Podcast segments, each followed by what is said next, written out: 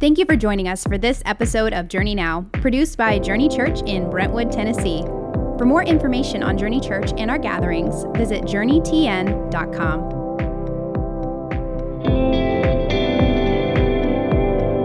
everybody, welcome to the Journey Now podcast. Yours truly, Mike Erre here. On uh, Mondays, we drop episodes that um, I have the very great privilege of talking to some great conversation partners about some of the doubts, ambiguities, mysteries, tensions in the Christian faith. The goal of Mondays is just to give people permission to ask some of these big questions, to wrestle honestly with them, and to remind us, of course, that God isn't uh, frightened by any of this, and the church should be, in theory, the safest place to talk about anything. Today, my dance partner is Timothy Ryan Skipper. Ladies and gentlemen, say hello, Timothy. Say hello to the vast internet audience of Journey Now. Internet audience, what up? and I got one thing to say to you, Mike. Yes, sir. OH. Oh, I oh. Now, Timothy, tell us all about your love for Ohio and your love for Col- things Columbus. Just briefly, before I mean, this is the most important part of what we have to talk about today. But just tell us briefly about your love for Ohio State. Oh man, it, it goes deep four generations deep. My family uh, has existed in Columbus. I was the first one to move away. Uh, I feel still feel a little guilt about that, but man, it is just the yeah. love for all things Ohio State, for all things Columbus, for the Columbus Blue Jackets, oh, for the crew, the Clippers. Talk to, talk to me. Yeah, man. Are we going to be best friends? I think we, we might be. be best friends. Um, so Mondays, what we do on Mondays is that we we talk uh, around this list of. Uh, I got them from somebody who's not uh, not a faith kind of person. They call them toxic Christian beliefs. And my experience of these is that yes, some of these are actually taught, but that for the most part, these are misrepresentations of what the Bible actually teaches about things. And so it's been it's been super interesting to go through some of these and talk about how they've affected us and how we've kind of learned to grow beyond them. And our statement today is uh, the statement that emotions are not to be honored and listened to. Only God's truth should be valued. And uh, to kind of get into this topic, I thought we would start all the way back, Timothy Ryan. Let's let's hmm. talk about childhood, growing up in Columbus what was what was church christian culture what was that like for you if any? Did you yeah. grow up in uh, with an inherited sort of belief system? Yeah absolutely. I went to uh, a baptist church growing up so we were uh, faithful sat, uh, sunday morning evening and wednesday evening. Oh wow. I was in sparks i was in awana. Yes! Yes I yes. did the whole thing. Yes you so, did. yeah it was oh. pretty. It, it was fairly um, okay. So this is my opinion. I I thought it was fairly strict, um, mm. fairly fundamentalist. Um, my sister or my parents might see that a little differently, but uh, you know, we weren't allowed to have guitar in the church. I wasn't allowed to hmm. listen to rock music. Mm. Um, not even Stryper. Not even Stryper. Dang no, it. like Michael W. Smith was pushing it. yeah, I think we can say that strict. I think we can. I think we can say that safely. That was yeah, for sure. So that's kind of the frame that I was given, and uh, I've always been uh, relatively shame prone, which mm. made me a perfect mark for this type of religion, where uh, shame could be wielded in such a way as to keep people in line. Legalism wow. was um, was a, a pretty good way to, and and it wasn't, you know, as I reflect on it, it wasn't all bad. Like that was a really really good structure, a really first order to sort of build my box in my mm. construct. Um, so that that's kind of how I grew up religiously. Uh, by the time I got into middle school, I was sneaking the rock albums into my, you know, into my uh, boombox at home. Yeah. And yeah. uh, just falling in love with Nirvana and Metallica and ACDC. And uh, and by that time, I'd started going to a Methodist church for youth group purposes and mm. uh, and then a vineyard after that. And so I started to kind of open up and expand my mm-hmm. uh, sort of religious um, wings, I guess. So the you mentioned the shame factor and and the the the ability of some unhealthy religious environments and leaders to really appeal to that whether they know it or not as a basis for kind of holy living or whatever. Tell can you tell me a little bit more about how you started unpacking that? Like when did you realize that shame was sitting at the core of some of this and that you were filtering the religious teaching through that? Yeah they uh think i had an inkling of it when i was in high school hmm. uh but but i just had i didn't have the courage to uh uh to really i guess uh, tackle it at that time uh hmm. i remember being maybe six years old and i had just gotten a nintendo and uh you know in super mario brothers when you're running away from the ghost yeah it can follow you but when you turn back and look at it it stops. You know i do. You know, i know exactly. Yes. Yeah. i can picture so, it. So i had this crisis one night where i couldn't sleep the whole night because i was under the impression that the devil was in california and he was coming to get me. And mm. for every moment that i wasn't singing praise songs or praying uh, it was as if he was that ghost who was coming towards me. But as soon as I started praying or singing praise songs, he stopped. Wow. And it was I, I didn't sleep for for probably two or three nights in a row because of that. Because I was like, I I'm gonna get got. I'm going to, and and I'm gonna go to hell, and I'm gonna be wow. possessed, and I'm gonna, you know. And yeah. so that was sort of the frame that that I grew up with. But really, I didn't start attacking that shame uh, gosh, man, probably, you know, because in my 20s, I got real cynical about it. Mm. And then in my late 20s, early 30s was when I really started to go, oh my gosh, I think I grew up in a, uh, a pretty uh, shame dominant culture that uh, I had my part in, you know, mm-hmm. mm-hmm. um, but it's turned toxic, you know, uh, the, the, the shame has been has turned toxic and i don't think that's what god ever said about me was that mm. you're you're the worst you know yeah. all those the voices of shame that i felt oh my goodness bro that's so good and so true so the so the messages regarding emotions at least early on were all shame related these oh, weren't positive these were not like love hope joy you nothing yeah. along those lines. It was fear, shame, guilt. That's exactly right. Yep. Oh, yep. wow. Um, anger was frowned upon, and and and mm. don't and loneliness was like you know. There's a lot of should. You know what I mean? Like oh, should oh, yeah. is such a shaming word, and I heard should in everything. Wow. You should feel this. You shouldn't do this. You know. So. And and we can agree that that wasn't particularly helpful in a young man's journey into trying to figure out what healthy adulthood looks like right? Absolutely yeah when did you um as you came to you started you started seeing the shame piece when did you begin to wake up to the idea that other emotions were welcome in the whole god conversation?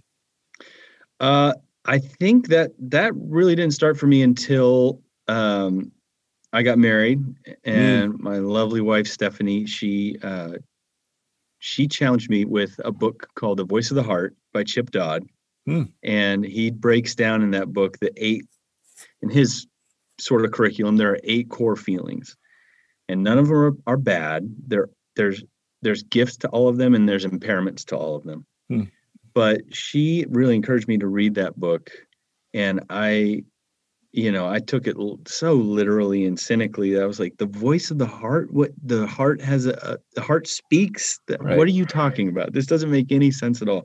Yeah. Um but when uh when things really fell apart for us and a lot of hiding and lying and a lot of the ways that this sort of toxic shame had manifested in my personal life mm-hmm. to uh, you know where I felt like I had to stay hidden. Um, it all came out, and it was a mess. And it was an absolute mess. And I read that book again, and I and I got in a group, uh, a counseling group with a bunch of, of guys, mm-hmm. where it was based around these eight feelings, where you just tell the truth about what you're feeling when you're feeling them, and you kind of practice in this group, and then you bring it out in the real world. Wow. But that was when I really started to understand, and, and and then I started to see it in the Bible. I started to see all these stories about like, you know, Jeremiah is just brutal when when he talk, when he's angry with God for what has happened to him. Um, you know, and, and and Jacob wrestling with God, and then being called Israel, you know, the one who struggles with God. Uh, just that's welcome. I'm allowed to do that. Yes. Oh man. Yeah, that's so it's so shocking, I think, for a lot of us to recognize the Bible's far more honest than we've ever been allowed to be. Oh, yes. Yeah. Absolutely. Oh, that's sure. so bro, that's so compelling to hear that that moment when I, I remember a spiritual director for me once said, Hey, why don't you learn to cuss when you pray? Mm, and I was yeah. horrified. I was, I mean, seriously, there was something deeply, and I still can't even do it, you know. But yeah, but yeah. her her point was, prayer is not a time to be good; it's a time to be honest. Yeah. And I agreed with that, but until I started tasting it and coming out of hiding, right, there wasn't the there wasn't the um, growth and transformation that I'd been promised. Yes. Um, so so so therapy was instrumental for you I, am for here sure. for sure. Yeah how yeah. did how did how did that reconcile with the christian upbringing you had that i'm assuming would would frown on um therapy? Yeah. Yeah that uh that's a really good question. I i think i certainly had to uh beat my way out of that paper bag um yeah. because it you know there's just it's it's such a functional part it's almost like it seeps into your dna and you have to fight against the very nature that you inherit uh, to go is this really okay yeah. um, but i think i think the biggest thing for me was um, was when i finally did give myself over to like this you know there's there's some abuse in, in the past in, in my story. And um and i just never dealt with it because i hid it because i was embarrassed. I was humiliated. Mm. um and, and and then you know it has to it, it's going to come out sideways. Yep.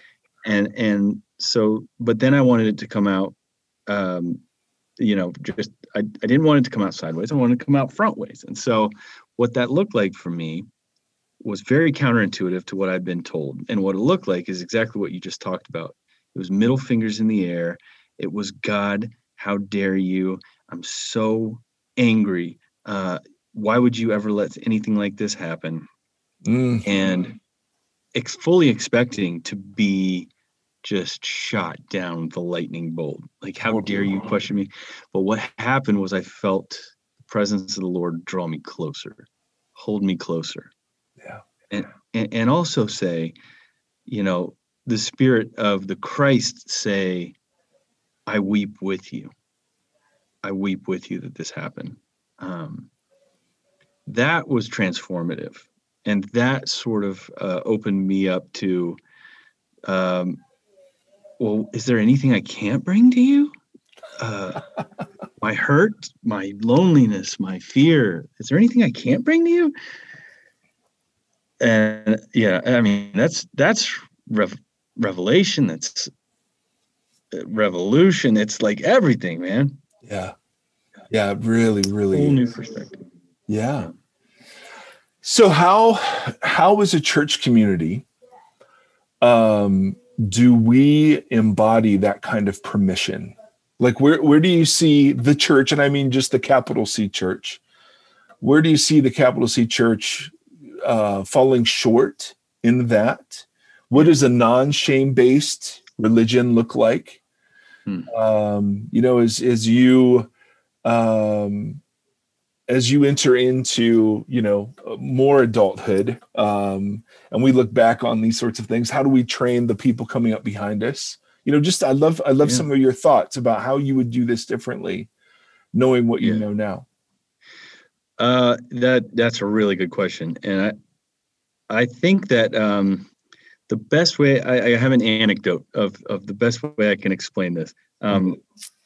you know I, i've been in recovery now for about five years uh, and I, you know, when I first started, uh, Stephanie and I were touring at the time when when I first got into recovery, and and uh, we were singing cute, happy love songs, and that just wasn't going to happen with what was going on with us. And so, I didn't have anything to do. I didn't have a job. I didn't have, uh, you know, I was like, I don't know what's. I didn't know if my marriage was going to end. We're sleeping in separate bedrooms for about five months, and it was just.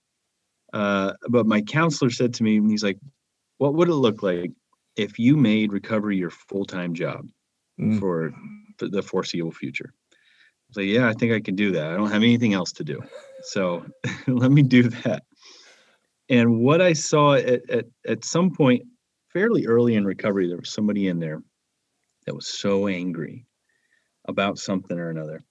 And you know there's the there's the little coffee table that's just got the worst coffee you've ever had in your life. And uh, and and he was so angry that he just he was screaming and yelling, and eventually he goes over and he flips that table, and he starts walking out, and the room's kind of silent, and a guy goes, "Hey," and I thought to myself, I know I've been in religious like environments. I know they're about to scold this guy, and, and I know exactly what's going to happen. He's going to be excommunicated. I know, I know how this goes here. And the guy stops and he looks back and the guy who had just yelled hey said keep coming back and the guy who's about to walk out he starts welling up with tears and he goes oh, i will and he walks out and it was like oh my gosh if religious systems could be like this mm. where it's like you can throw your tantrum because you don't know what to do yet with all the feelings that you're having with all of the uh, with all of the the just crap that comes along with life, like the tragedy in the midst of the faithfulness of God, if that can happen, and then the group can say, "Hey, keep coming back. There's still something here for you." Like, gosh, how beautiful is that, bro? Oh, that's incredible. And and and as somebody who, uh, my first experience to Tennessee was going to a place called Onsite, yes. which is this retreat center outside of Nashville. And I got I got put into a group uh, of guys that were such humongous sexual sinners. Yeah. Uh, I mean, far, far more than anything I could ever conceive of. and and and I fit right in, but um, I'd never been in a place that honest uh, in my life and yeah. it, there was so much transformation that happened just with that permission mm. so bro i i really resonate with that tim and and i'm yeah. proud of you know as i've i've gotten to know you just a little bit just so proud of the work it takes to walk out of that shame it, it's it's immense so mm. man really appreciate your honesty and your vulnerability and I resonate uh, almost completely with everything you're saying. I, I, what you're saying is true, and I think it's of Jesus.